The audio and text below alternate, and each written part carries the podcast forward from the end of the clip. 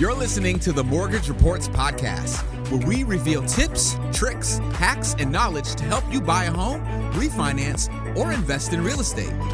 Have you ever wondered how you can buy a house and prepare yourself to buy a house with student loan debt?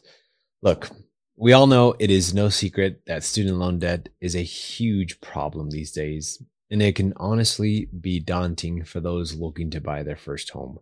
We see this day in and day out, with the average student loan debt in the United States hovering around thirty thousand dollars, it's no wonder why so many people are struggling to qualify for a mortgage. So, how do lenders view student loan debt, and how do we view these loans against your debt-to-income ratio? It's not all bad news.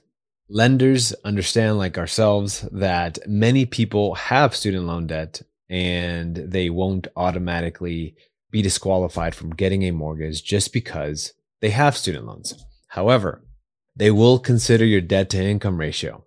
They will get taken into consideration, which is the amount of debt that you have compared to your income. We all know what debt to income ratio is.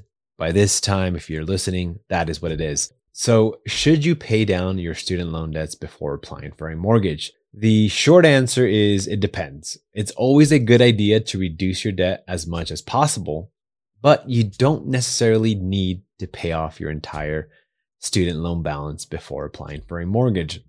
It's important uh, to keep in mind that your monthly student loan payments will be factored into your debt to income ratio.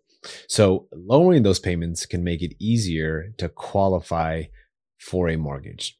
Now, let's talk about what you can do to prepare your finances for buying a home with student loan debt. First, you need to understand your debt to income ratio and how it affects your ability to qualify for a mortgage. Generally, lenders like to see a debt to income ratio of around forty-three percent or lower. Some programs you can go higher, of course. Uh, so if yours is higher than that, you may need to work on reducing your debt or increasing your income. Now, one way that you can reduce your debt is to budget a cutback on expenses wherever possible.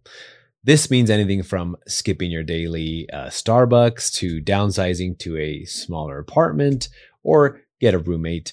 Now, every little bit helps when it comes to reducing your debt. Another way that you can prepare your finances is to build a strong credit. Lenders want to see a credit score of at least six hundred twenty or higher. There are some programs you can go five eighty and higher. So if your credit score needs improvement, start working on it now, pay your bills on time, keep your credit utilization low, and avoid opening new credit card accounts or new credit accounts altogether. One thing to remember is that there are different types of student loans, which can affect your ability to qualify for a mortgage differently. For example, if you have federal student loans, you can take advantage of income-driven repayment plans, which can lower your monthly payments and improve your debt-to-income ratio. On the other hand, if you have private student loans, you may not have as many options for repayment plans as you would um, as government loans. And your lender may not be as flexible when it comes to negotiating payments or renegotiating the term. This is something to keep in mind when you are preparing your finances uh, for buying a home.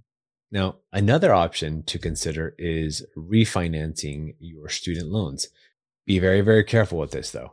Refinancing can lower your monthly payments and improve your debt to income ratio if you have a high interest rate on your student loans. And that's the important part. Make sure it makes financial sense for you. And remember that refinancing can also affect your credit score. So it's important to research and ensure it's the right move for you. In addition to preparing your finances, it is also important to work with a lender who understands your specific situation and can guide you through the entire process from start to finish.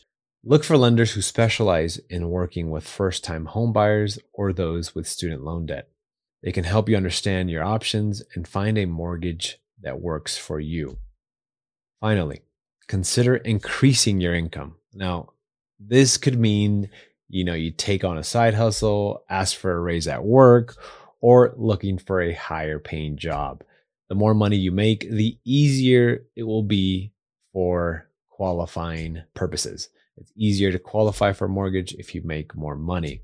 So guys, in saying all of this, preparing your finances for buying a home with student loan debt takes some work, but it is doable. We do this every single day. Now, it's important you understand, like I said, your debt to income ratio, you know, your budget, and make sure you reduce uh, expenses, build your strong credit profile, and consider increasing your income. One of the most important things for this is uh, make sure that you are working with a lender who understands your specific situation and can provide uh, many different options for you uh, and for your specific situation that you are in, whether it's, hey, how can I refinance uh, my student loan debts? What uh, will be the benefit if I do refinance um, my, my student loans? So that is important. And that is, I think, one of the most crucial pieces to the whole puzzle of, of getting you from step one um, to closing, right? So make sure that they come up with a good, solid action plan for you that makes sense for you. Uh, guys, thank you so much for tuning in to this week's episode. As always, we do this for you. So please provide us some feedback, leave us a comment down below and let us know how we are doing. And we'll see you on the next one. Thanks for listening to the Mortgage Reports Podcast. Visit the mortgage reports dot com for daily mortgage rate updates, news, and advice from experts.